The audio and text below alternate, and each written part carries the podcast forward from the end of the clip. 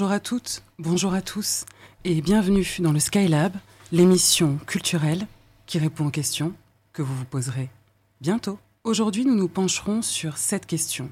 Comment construire son identité d'artiste? Si je devais définir ce qui fait de moi une créative, je dirais que ce sont toutes mes expériences quotidiennes, ma sensibilité, et puis les mots, ceux des autres, qu'ils me donnent à entendre ou à lire. Ces mots qui se projettent en moi tels des balises et qui m'apprennent mon corps, mes émotions. Oui, à bien des égards, ce sont les textes des autrices, des auteurs, qui m'ont faite et qui m'accompagnent en permanence dans mon processus créatif. Et je suis loin d'être la seule. Il n'y a qu'à aller faire un tour en librairie. On se reconnaît à force. On est presque embarrassé par nos petites habitudes. Parce que la personne passionnée de livres elle y entre les yeux un peu mi-clos, comme si elle pénétrait dans un sanctuaire. Un pic d'adrénaline devant les nouvelles parutions dont elle aperçut l'odeur lustrée depuis l'entrée. Ce qui définit l'identité de base des artistes, c'est aussi ce goût des autres et de l'étrange, cet intérêt pour le banal devant lequel beaucoup passent sans s'arrêter. C'est prêter attention au bal des coléoptères, c'est savourer les extravagances de chacun comme autant de possibilités de se laisser de nouveau enchanter par toute la diversité du monde. Pour être confirmé dans mon identité, je dépends entièrement des autres, écrit la philosophe Anna Arendt. L'avènement des réseaux sociaux et la course à la reconnaissance sociale qui en découle ne font que confirmer cette assertion. Sauf que, sauf que mon invité de ce jour, lui, a choisi de faire différemment, d'avancer selon ses propres règles du jeu. En lieu et place de se livrer par petits bouts d'intime à ses auditeurs, ses abonnés, il a choisi de jouer avec nous, en dévoilant ce qui fait de lui une personne à part et dans le même temps si proche de nous. Son identité de créatif, singulière et précieuse, il la présente par le truchement d'un nom de scène et d'un masque bien enveloppant. Le masque ne cache pas, m'a-t-il dit. S'il ne le cache pas, alors, c'est qu'il nous refocalise et au fond nous pousse à célébrer ce qui nous mène à un artiste, nous réunir et célébrer tout ce qui fait de nous des êtres sociaux dans une transe joyeuse et débridée.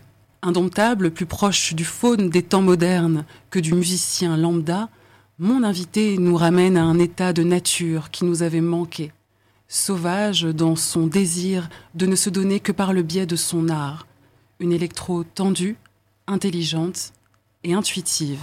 Aujourd'hui, j'ai la joie de recevoir Wild Animal, Noé à la ville. Bonjour Noé et bienvenue dans le Skylab. Bonjour.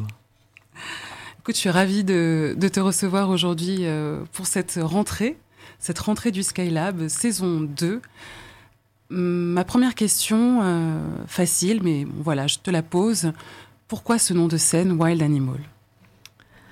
Alors, Wild Animal, euh, c'est plusieurs choses à la, ça veut dire plusieurs choses à la fois et je vais essayer d'être euh, concis dans mes réponses, mais ou précis. Pas, ou pas. Ou pas.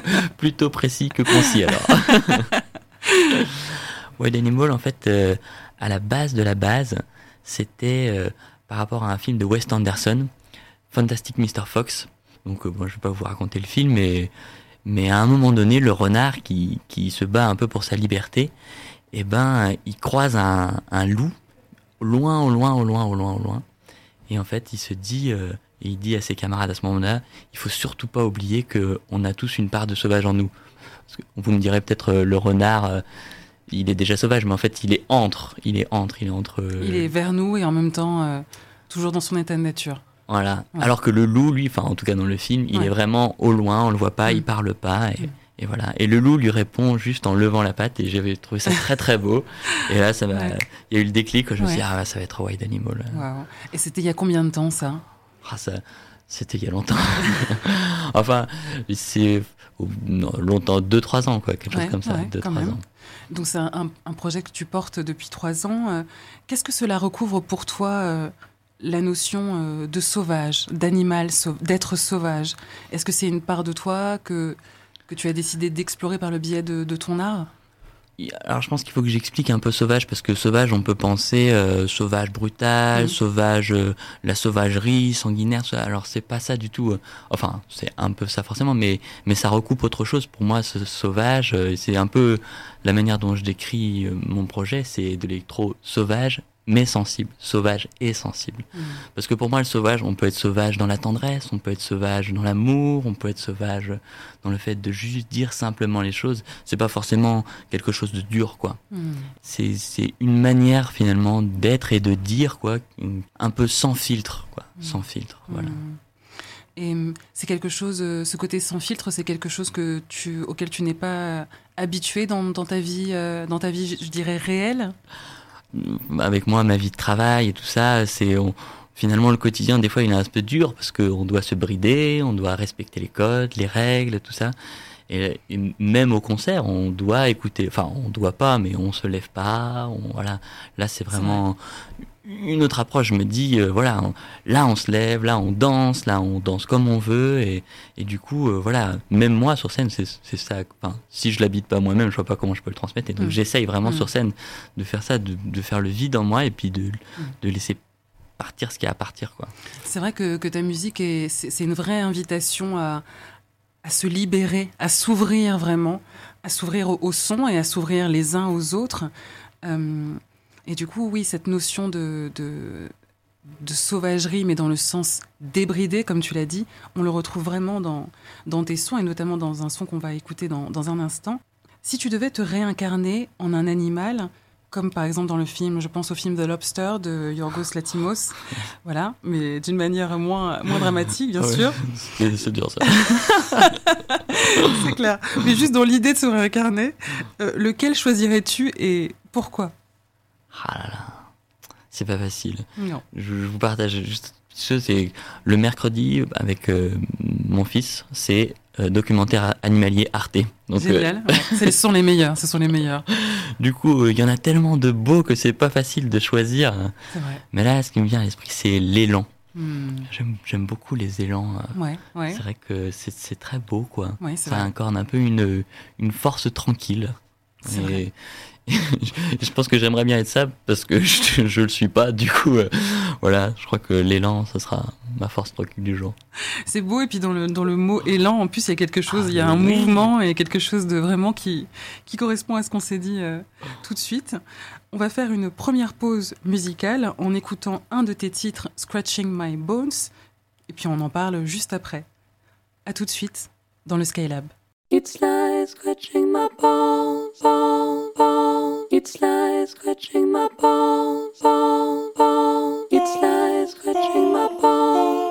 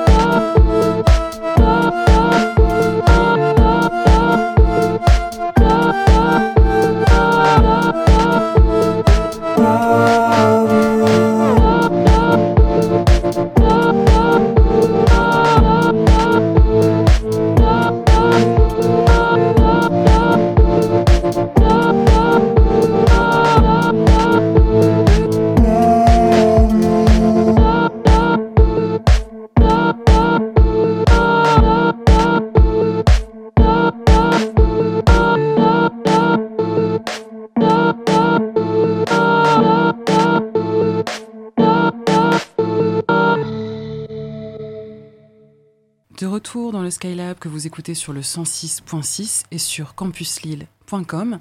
Si vous nous rejoignez, je suis en compagnie de Noé du projet musical Wild Animal. Alors j'aimerais que tu nous expliques euh, la genèse de ce titre qu'on vient d'écouter, Scratching My Bones. euh, quelles en sont les inspirations? Comment ça s'est passé? Alors sur Scratching My Bones, c'est un peu euh, sur mes titres en général, je me laisse pas mal guider par le sound design. En fait, j'ai un cadre assez fort que je m'impose pour pas me perdre, euh, pour pas me perdre quoi. C'est, j'utilise que des synthés que je crée moi-même par rapport, enfin que j'ai enregistré, euh, j'enregistre pardon, j'enregistre des instruments réels, une, la une flûte et un violoncelle, et puis après je le passe dans un synthétiseur et du coup je crée mon propre synthé. Mhm. Du coup je, je pars à partir de là et une fois que j'ai le matériel sonore, bah, je me laisse un peu guider pour euh, trouver mélodie, basse, puis je rajoute des rythmiques dessus. Et puis une fois que ça c'est fait, euh, dans un mouvement un peu parallèle, je, je, je- bon, j'ai un petit carnet, mais voilà, dans un carnet, je note un peu des, des phrases qui, qui me touchent, alors en anglais, et qui, me- qui me travaillent quoi, euh, dans ma vie plutôt de tous les jours ou dans des, des questionnements un peu sur la vie, quoi. Donc là, Scratching My Bones, ça je vais vous expliquer. Et du coup, après ça, ben, je réunis les deux, quoi. Je, je vois laquelle va la mieux et puis, euh, et puis j'essaye de, de, de réunir les deux. Hmm. Et euh, donc du coup, tu as, vraiment cet esprit artisanal quand tu, quand tu fais de la musique, tu as envie de d'y poser vraiment tout ce qui te remplit. C'est c'est important pour toi ça de vraiment que ton identité soit partout, même dans la, comme tu dis, dans la création de synthé. C'est c'est quand même spécial. Alors parfois, euh, parfois c'est un peu dur. Mm. Des fois, je dis, euh, je, je sais pas faire autre chose que du moi-même, et on peut penser que c'est très beau, mais en fait, des fois, c'est très fatigant parce que je- des fois, c'est fatigant, quoi. Mais ouais, si, c'est important, mais surtout parce que le son, je trouve ça très très important. Et, du, et je pense que c'est ce qui définit un groupe. Alors, j'ai pas forcément envie qu'on se dise ah bah tiens là c'est Wild Animal, mais je me c'est important pour moi. Donc du coup, c'est ça que je travaille le plus, quoi. C'est vraiment ce son-là et le fait que ça parte de rien, voilà, ça me définit. Mais c'est aussi une béquille que je me mets pour pas me perdre dans les milliards de synthés qui Mhm. existent. Et du coup, là, au moins, bah voilà, j'ai un matériau qui finalement est assez simple et où, où il y en a pas énormément, bon, même si ça peut pas vite partir. quoi. On, sent une certaine, euh, un certain goût de l'épure malgré tout euh, dans, dans ta musique. C'est c'est quelque chose de voulu qui, qui, qui représente quelque chose d'important pour toi? Le fait que ça soit épuré est assez- est assez simple? Pas, Alors- pas, pas forcément simple, parce que je pense que, c'est- au contraire, pour atteindre une, une forme d'épure, il, il faut passer par beaucoup de travail et une grande réflexion pour justement arriver à quelque chose qui synthétise ta pensée. Alors euh, ouais, j'aimerais bien que ça fasse ça, mais bon, c'est pas c'est pas tout le temps comme ça Mm. quoi. Justement, c'est pas facile de faire simple. Mm. Souvent, enfin souvent, je rajoute une couche, puis une autre couche, puis une autre couche, et puis là en fait, euh, ce qu'on entend c'est c'est quand au milieu quoi. Là j'ai dû en j'ai dû en enlever deux trois, et puis on était au bon. C'est un curseur un peu comme ça. On en enlève, j'en mets, j'en mets, j'en mets, puis hop, euh, je regarde jusqu'à où il faut en enlever quoi. C'est drôle, justement ma, ma- prochaine question, c'est est-ce qu'il y a eu beaucoup de versions de ce titre? À quel moment on se dit... euh, tu, tu te souviens du nombre de versions que tu as, que tu Non. as créées? Ouais. Non, non. Et puis, sur, sur les titres comme ça, euh, et sur, comme je disais, c'est vraiment, il y a deux canaux différents avec le son et la voix, enfin, disons, la musique, musique et la voix, voix. et, et du coup, euh, souvent, il y a des versions instrumentales, et puis ensuite, paf, je me dis, ah, mais il y a cette phrase-là auquel j'avais pensé, ah, mais ça va marcher là-dessus, et bing, je remets, et du coup, ça refait d'autres versions, donc, euh, pas, il y en a. Et c'est, toujours un work in progress. Parce qu'après ça, bon, peut-être que je coupe les questions, mais il y a le comment je vais le faire sonner en live aussi. Hmm. Et du coup, là, ça redonne d'autres versions. Ouais. Et voilà. Et puis, hein, du coup, quand il y a trop de versions, après, on- le cerveau fu- chauffe un peu. Mais... Donc du coup, tu, quand tu crées, tu anticipes déjà le moment où tu vas le présenter. Et du coup, est-ce que ça, est-ce que ça calibre ton, ton morceau ou- Non, ça je fais pas. Je, je, justement, des fois c'est un peu compliqué justement pour passer en live parce que je- dans ma démarche, j'ai envie que le live reste un live et pas et que ça soit pas froidement les morceaux que j'ai créés que je fais euh, à la mesure près, quoi. Donc du coup, je crée le morceau, je le finis euh, comme je peux. et puis après, une fois que c'est vraiment fini, je me dis comment je vais le jouer en live? Mhm. Et là, c'est encore un autre processus. D'accord, c'est un autre travail Voilà. qui ne se superpose pas à ton travail à la maison. C'est Mm. après. Et mm, à quel moment est-ce que tu, tu estimes que ça y est, tu es arrivé à, à la meilleure version? Ou tout du moins à la version la moins insatisfaisante? Je sais pas comment tu le vois, c'est mais ouais, C'est plutôt ça. comme ça, ouais. parce que c'est à- force d'être plongé dedans, on, a, j'ai toujours envie de changer quelque chose. Et puis ça, de mon passé, de, enfin de mon passé, de je, je joue encore de la musique euh, concrète. euh. Il nous disait quand on fait une, improvisation notée, c'est de la musique du 15e siècle, 16e siècle. Il faut le faire en une journée, en une fois. Donc on écrit son improvisation notée, voilà. Sinon, en fait, si on reprend le lendemain, on aura une autre idée. Mm. Et donc, ce sera un autre morceau encore une fois. Et, et en fait, plus on le reprend, plus il y a de morceaux. Et c'est ça qui est compliqué, c'est que moi, j'arrive pas à faire un morceau en un jour. Mhm. Donc, il faut le reprendre. Mais à chaque fois, j'ai une nouvelle idée. Oui. Ou la première idée m'envène vers une deuxième idée. Mm. Et donc, c'est pour ça que c'est pas facile de déterminer les morceaux. Est-ce qu'on arrive euh, à se canaliser au bout d'un moment, à se dire mais là je vais pas sortir de ça? Je sais que certains créatifs, euh, lorsqu'ils sont en processus justement d'écriture, euh, n'écoutent pas les autres musiciens, restent dans une forme- sorte de bulle pour vraiment être. euh, mais est-ce que c'est pas trop aussi d'être enfermé en soi-même? Comme tu l'as dit, c'est parfois lourd de se porter juste soi. C'est très difficile. si, c'est beaucoup trop lourd de se porter juste soi, ça c'est sûr. Et justement, euh, je pense que moi, ce qui me permet d'arrêter un morceau, c'est justement de le faire écouter aux autres. Mm. C'est dans le processus, à un moment donné, euh, quand, quand je suis content d'une version, mais que je sais qu'il va évoluer dix mille fois si je, si je la laisse, ben, je- j'emmène les autres, les gens, les gens de l'extérieur, écouter euh, des amis, euh, des autres musiciens, pour qu'ils me disent voilà, qu'est-ce qu'ils en pensent à ce moment-là. Mm. Et alors, je sais pas à 100% s'ils me disent c'est bon, je le fais. Non, je, voilà. Mais je, je, je Ouais. prends en compte les autres pour pouvoir me dire que c'est fini. Ah, c'est intéressant. Que les autres soient un, un biais pour toi pour, euh, pour te, te canaliser. Est-ce que tu, tu, tu sélectionnes les personnes tu, tu sais qui en qui tu as conf- suffisamment confiance et que c'est pas forcément évident parce qu'il y a tout l'affect qui entre en jeu? C'est vrai qu'au début, je savais pas du tout. Ouais, Euh, Il y a ouais. trois ans, euh, quand j'ai commencé, euh, parce que l'électro, moi, j'en fais vraiment pas depuis longtemps, enfin, depuis le projet, quoi, à Ouais, peu près. Et du coup, non, j'avais pas grand monde, et du coup, c'est vrai qu'il y avait beaucoup d'affect dans, dans, dans les réponses que me faisaient les gens, et c'était pas forcément facile. Mm. Aujourd'hui, ouais, j'ai plus de personnes, enfin, je cible des personnes qui me diront des choses différentes, des choses, des choses plus techniques, des choses plus Mm. émotionnelles, voilà, des choses plus sur la forme, et ainsi de suite. Mm. Et du coup, je fais ma tambouille de tout ce qu'ils m'ont dit, et je me dis, bon, là, il y a encore une dernière petite truc à faire, Oui. et ça sera bon. Ah, Comment, pour parler de, de, ton apparence scénique et de, ta, de toute, de toute l'imagerie qui, constitue aussi ce projet euh, de Wild Animal, comment est née cette idée de porter ce, ce sourire qui est, qui est plus qu'un sourire c'est, Pour nos auditeurs, c'est une bouche qui découvre un, sourire euh, euh, carnassier, comme ça. Comment ça t'est venu et pourquoi? Du coup, le projet, c'est vraiment pas que de la musique, c'est plutôt un, un projet global, quoi, et c'est- très important pour moi le visuel, et ça a été complètement mêlé. C'était complètement mêlé, en fait, ça a été le premier clip, le premier clip euh, qui, je sais même pas s'il est encore sur internet. Et donc, du coup, c'est la première brique du projet, ça a été né, la première chanson avec le, le, le masque, et je me suis dit, bah, je vais faire un clip, alors c'est du système D, hein. J'étais tout seul, tout seul, tout seul, mais mais voilà, du coup, euh, c'était, c'était, Hmm. ça, ça avance ensemble, quoi. Oui, oui. Et pourquoi ce choix alors de ce sourire? Alors, Le, le sourire en lui-même, il y a, alors je l'explique maintenant un peu comme c'est le grand sourire qui veut bouffer de la vie, quoi. Ça, Ouais. il faut tout prendre tout de suite, maintenant, quoi. Hmm. Et le deuxième, après plus dans le visuel, c'est, c'est, mais ça me parle aussi, c'est euh, Alice au pays des merveilles. Le grand chat qui disparaît et qui laisse que son Chat grand du sourire.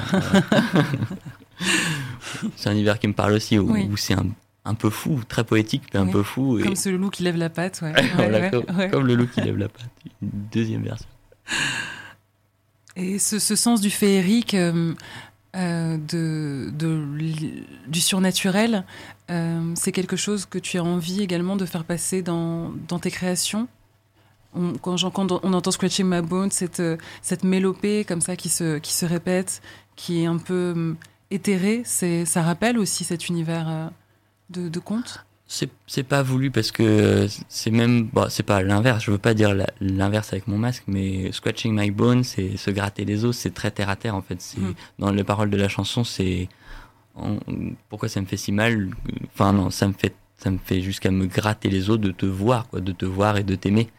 Et et du coup c'est c'est pas non dans le conte, c'est plutôt l'inverse du conte. On, je raconte pas une histoire qui n'existe pas. Je rac- je là je trouve ça maintenant, mais je me cache pudiquement pour dire euh, à quel point c'est pas facile de vivre parfois quoi. Et en même temps, tu arrives à, le, à nous le faire passer d'une manière euh, bah, très douce et, et encore une fois très, très aérienne. En quoi est-ce que c'est important pour toi de, de, de montrer cette facette euh, de toi et en même temps de ne pas le dévoiler complètement, comme tu viens de l'expliquer Voilà, tu par la métaphore de, de se gratter les os, il y a quelque chose effectivement de très terrien et en même temps de, de très romantique finalement.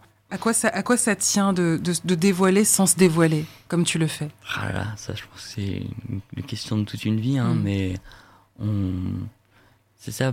Bah en tout cas c'est une question qui me qui me particulièrement quoi, de, de savoir parce que Wild Animal, le projet électro, c'est un projet public, c'est on peut aller sur internet et, et regarder et le- et l'écouter. Et en même temps euh, c'est moi sans être moi parce que c'est moi c'est ce que j'aime ce que j'aime à penser c'est que en fait c'est quelque chose qui me traverse. Je me rends disponible et je fais de l'espace en moi-même pour pouvoir être traversé par quelque chose qui n'est pas moi donc finalement c'est pas tout à fait moi non plus quoi Ouais.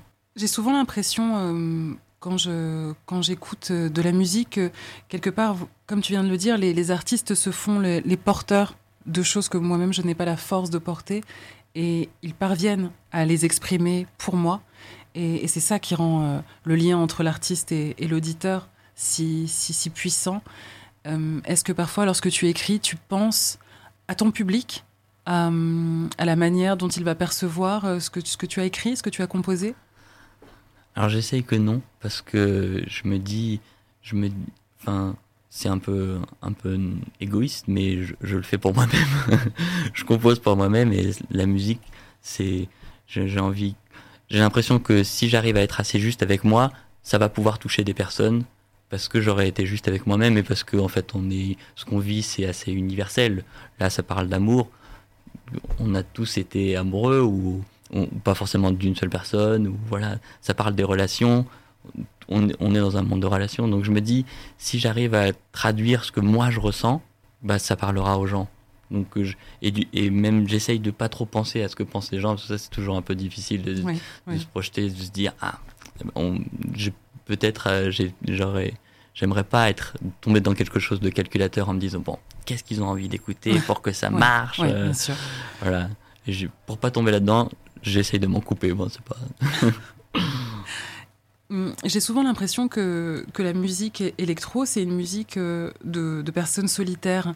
J'ai hum, lu une interview de, de Flume qui expliquait que s'il adorait euh, faire de la musique, il détestait tout ce qui était autour de ça, tout ce qui va, tout ce qui allait avec, devoir s'exposer, être exposé. Est-ce que qu'est-ce que tu penses de ça? Est-ce que pour toi la, musique électro c'est une musique d'introverti, c'est-à-dire d'une personne qui trouve ses ressources principalement en elle-même ou comment tu le vois? Je pense qu'il y a, peut-être euh, deux choses. Il y a le processus de création qui, en électro, souvent, quand même, euh, est, assez solitaire et où on, pioche en nous-mêmes, quoi. Le matériau, les idées, tout ça. Et ça, à la fois, moi, ça me correspond. Mais en même temps, après, c'est vrai qu'il y a tout un côté où, quand on est tout le temps seul, ça, ça peut être assez pesant. Hum, et, et du coup, bien s'entourer, c'est très important parce que, en fait, on, dit, enfin, je ne sais pas pour Flou, mais en tout cas pour moi, on, dit qu'on est tout seul, mais en fait, on n'est pas tout seul. Par exemple, sur ce titre, il y a un ingé son qui a bossé euh, pour le mastering, pour euh, voilà, il y a sur le projet, il y a l'image. La base de l'image, c'est moi qui l'ai pensé, mais il y a des gens qui viennent faire les clips avec moi. On n'est pas vraiment seul, quoi. On- il faut s'entourer, sinon ça marche pas et ça vit pas. On, on- voilà. Et, et du coup, comment est-ce que tu tu t'es construit dans cette configuration euh, d'ouverture sur les autres, tout en, en étant fidèle à, à ce que tu es? Bah, petit à petit, petit à petit, et puis en, faisant forcément, enfin des rencontres, en faisant des rencontres et en me disant avec lui ça va, ça va marcher. Mais c'est un, un processus assez lent de rencontrer des gens qui, qui à la fois euh, ont, ont suffisamment d'idées pour alimenter le projet et en même temps n'en ont pas trop parce que ça reste mon projet et du coup c'est pas facile. Il faut savoir naviguer, euh, voilà, c'est Mhm. beaucoup de relations. Oui, c'est beaucoup de relations. Comment est-ce que tu relis euh, ce goût pour la musique euh, électro à ce, goût pour, la, pour le lâcher prise euh, Je parlais de trance tout à l'heure. D'où ça, d'où ça, d'où ça émane ça? De loin.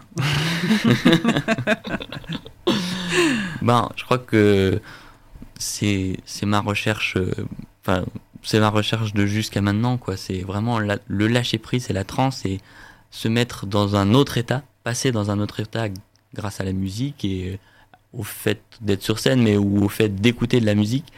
Ben ça c'est c'est et je l'explique. Alors peut-être historiquement, je sais pas si c'est le bon terme, mais moi, j'ai découvert la musique électro assez tard. C'était vers euh, 25 ans, quoi, dans les, mes premiers festivals. Et je me suis dit que c'était fou. C'était absolument fou. De, je trouve que c'est super important de faire la fête la nuit, pendant toute la nuit, et de danser comme, comme des fous, euh, tous ensemble. Enfin, il y a quelque chose, quand on, ne prend du recul par rapport à ça, mais, c'est complètement fou de faire ça. Et je trouve ça tellement important. Et, et on accède tous ensemble quand on danse dans les boîtes ou dans les dans les festivals euh, à, quel, à un autre état quoi. Mhm. Et ça m'a tellement marqué que j'ai eu envie de faire la même chose. C'est cette notion de, de communauté qui te, qui te parle beaucoup, donc que tu recherches en, en créant avec, euh, par ce biais de l'électro? La communauté, être avec des autres, pas forcément, mais le fait euh, parce que communauté, j'ai l'impression que il faut se connaître, il faut avoir, il faut discuter. euh. Non, moi, c'est vraiment juste être là, quoi. C'est être là. Et oui, dans une communauté, mm, oui, c'est ça, une communauté, mais mais on se connaît pas. Ouais, spirituel, un petit Ouais, peu voilà, euh, c'est de ça. vibra vibratoire. Voilà, c'est ça. C'est on est, on vibre ensemble Ouais. à un moment donné, quoi, Mm. par le biais de la musique. Écoute, je te propose de revibrer euh, ensemble. Euh, on va faire une deuxième pause musicale en écoutant une première exclue, euh, un de tes titres qui s'appelle Please Stay Calm. On enchaînera ensuite avec un titre que tu as souhaité nous faire découvrir, Palaces, du DJ et producteur électro australien Flume, extrait de son dernier album, ici en featuring avec Damon Albarn. En quelques mots, pourquoi ce choix de Palaces? Ça m'a retourné le cerveau. Mm. Ce- C'est Palacis, c'est euh, à la fois le titre et l'album.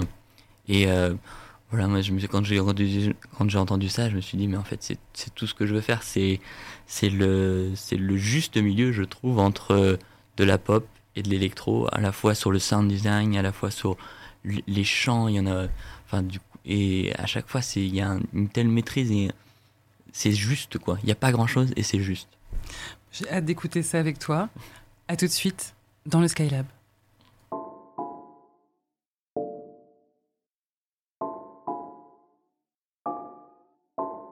Please stay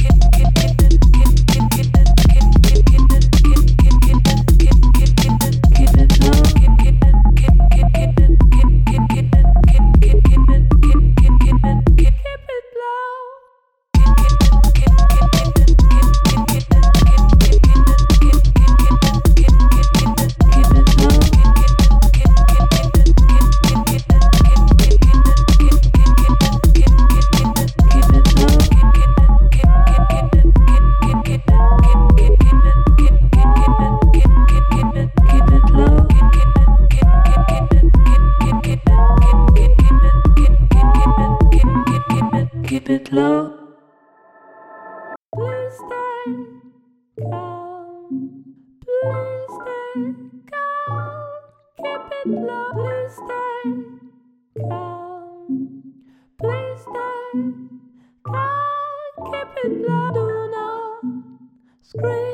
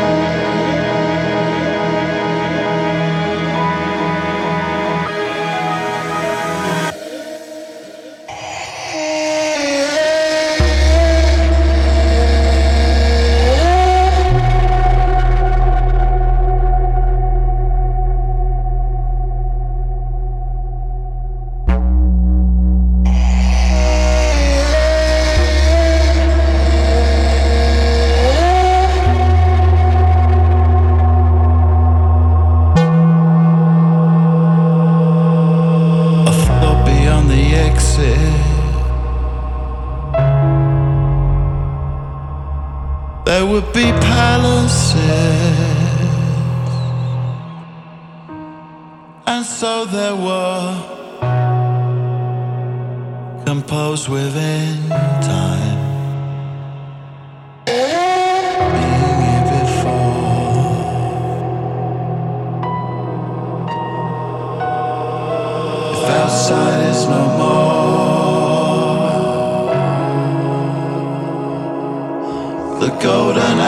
control.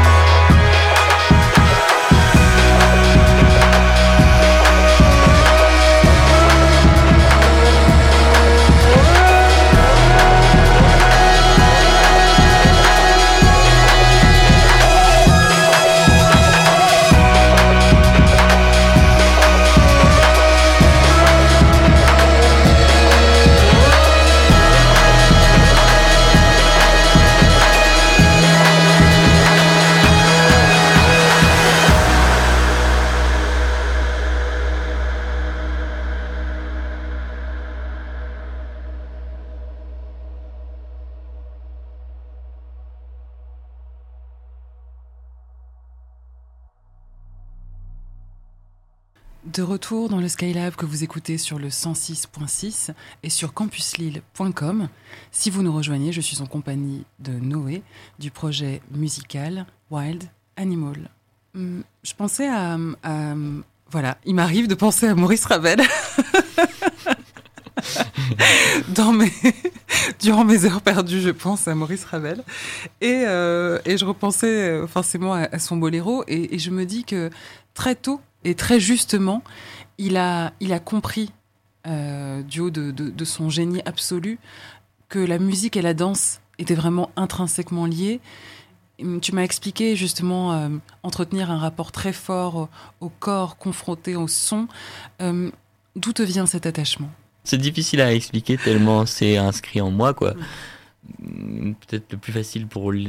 Je l'explique pas trop, mais je le vis, quoi, de- depuis le début de mes études musicales sérieuses, sérieuses. Donc, euh, quand j'ai commencé le conservatoire vers 17 ans, finalement, un an plus tard, je faisais 8 heures de danse par semaine dans les cours, euh, parce que c'était comme ça, quoi. Puis ça m'a suivi.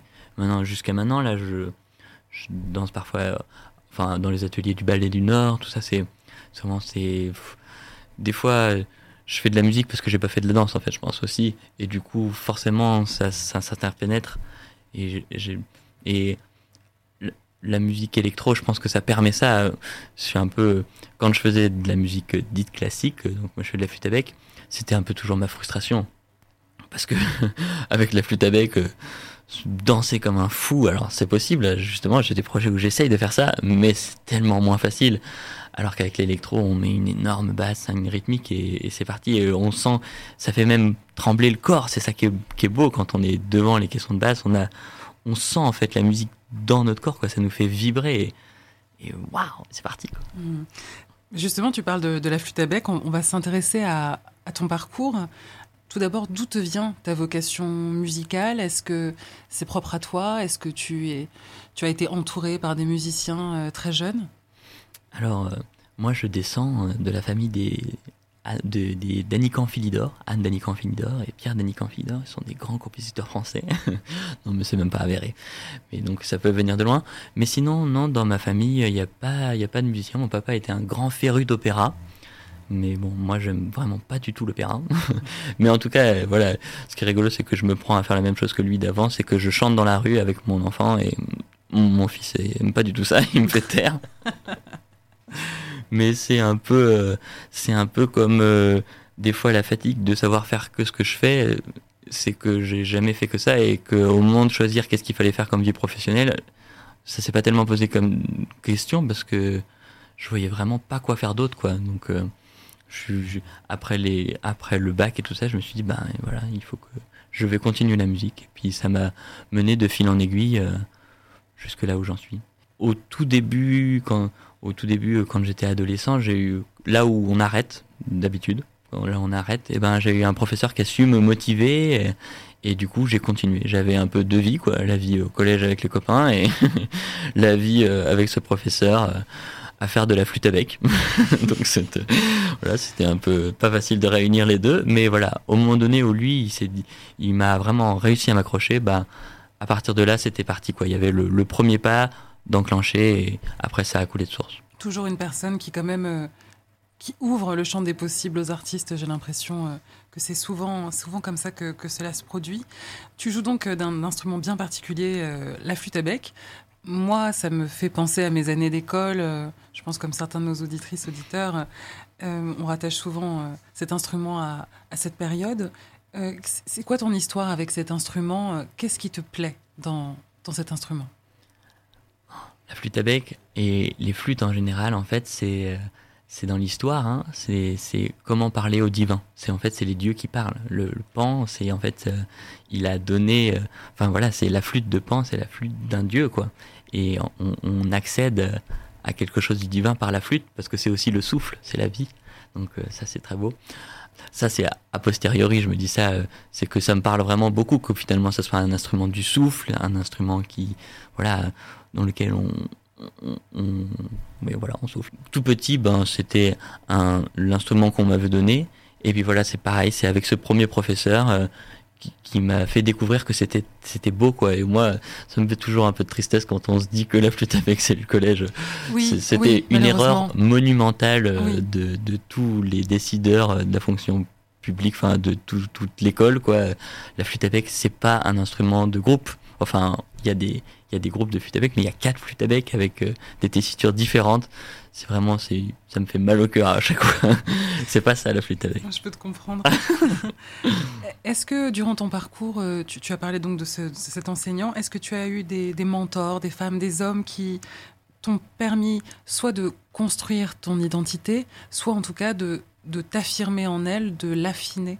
Pas forcément par rapport au professeur, parce que après ce professeur-là, en fait, euh, j'ai eu toujours des réflexions assez conflictuelles avec mes professeurs du conservatoire, parce que le conservatoire, c'est quelque chose de carré, où on enseigne euh, des choses qui se faisaient avant.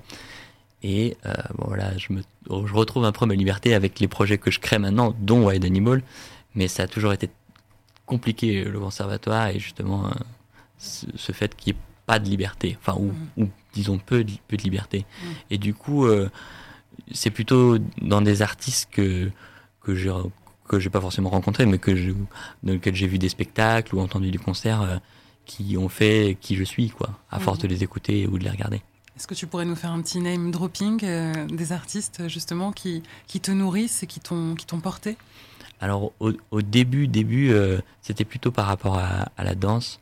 Il y a eu pas mal Teresa des Kersmaker. J'ai vu quand, quand j'habitais à Paris, j'allais souvent voir des pièces d'elle, quoi. Et ça, c'est, c'est, je fais pas ce qu'elle fait et je fais pas de la musique qu'elle fait, mais, mais voilà, ça, m'a nourri intérieurement et voilà, c'est, de la danse, ça reste de la danse.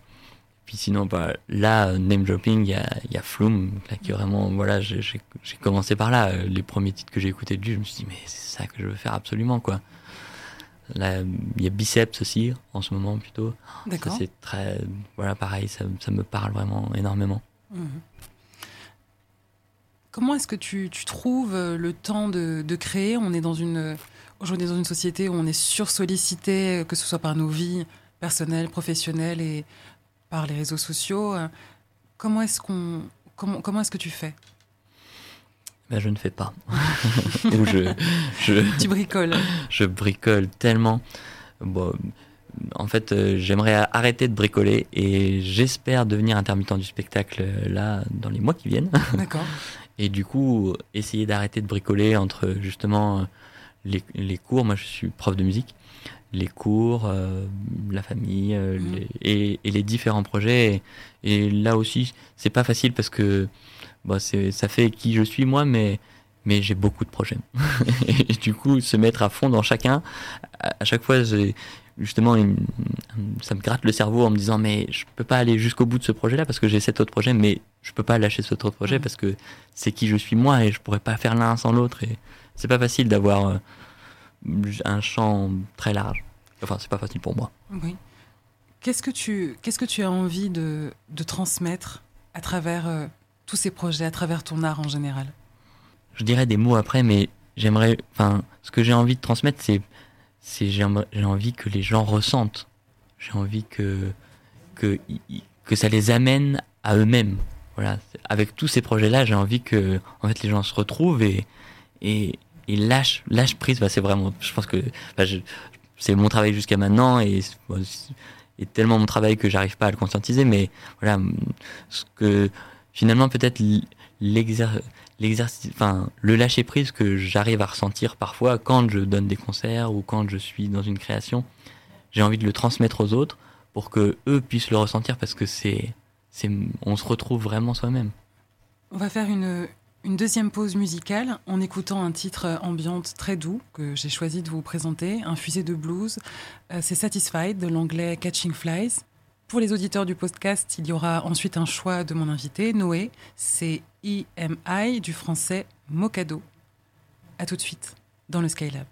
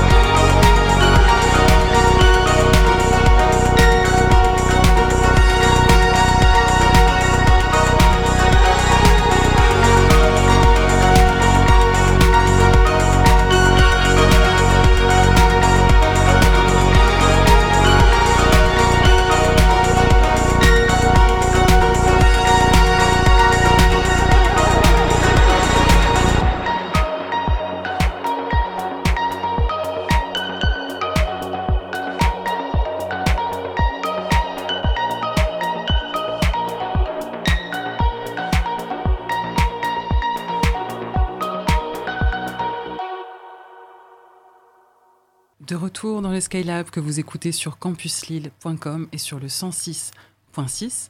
Si vous nous rejoignez, je suis en compagnie de Noé du projet musical Wild Animal, et même plus encore que musical. Avoir tout le temps du monde, c'est aussi cela que la fiction autorise. Aujourd'hui, j'ai proposé à Noé de nous lire un poème du, du grand auteur, poète, homme politique sénégalais Léopold Sédar Senghor. Ce poème s'intitule Printemps. Des nuages s'étirent, s'étirent irréels, entre les branches noires enlacées. Tout l'hiver devant ma fenêtre, qui s'en va, et la danse de lumière sur les crêtes lointaines. Cet oiseau jamais aperçu, et le printemps est mon amour. Mes yeux qui s'éclairent, mes lèvres qui éclosent, mon corps. Il fait très doux et très clair. Le monde est calme autour, en tendresse.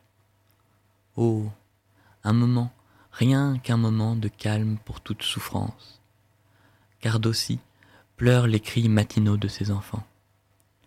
Du monde, je ne vois qu'un rectangle bleu, strié de noir luisant. Les branches tendres, leurs bourgeons au soleil, lèvres ouvertes, lèvres offertes. Je n'entends que le chant de l'ami inconnu, le pas monotone d'un pion, et mon amour qui pousse dans le silence du printemps. Merci, merci beaucoup pour cette lecture, Noé. Ultime question, à quoi rêves-tu? Oh là là. Être heureux, ça c'est quand même un grand rêve de ma vie. J'aimerais bien être heureux. Je pense que c'est un des plus beaux rêves qui soit. Euh, quelle est ta, ton actualité euh, à venir? Je crois, je crois savoir qu'il y a quelque chose ce soir qui se prépare. Exactement, mon, actualité est vraiment là de là de là de là.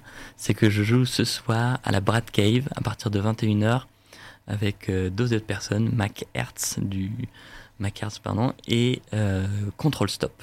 Voilà, on a hâte, on a hâte. Nous refermons donc ce, ce 18e numéro du Skylab que vous pourrez écouter, réécouter quand vous le voulez sur l'appli Spotify. N'hésitez pas à vous abonner à la page Insta de l'émission. On va se quitter en musique avec une autre belle exclue de mon invité, ça s'appelle Never. Puis il y aura un titre de ma sélection, Breathe, euh, titre intense et soul, extrait du dernier album de l'anglais Sam Wills. Merci infiniment, Noé, pour ta présence Merci à toi. dans le Skylab. J'ai été ravie d'ouvrir cette nouvelle saison avec toi. Pour ma part, je, je vous dis à tout bientôt. Et d'ici là, gardez le cœur bien ouvert.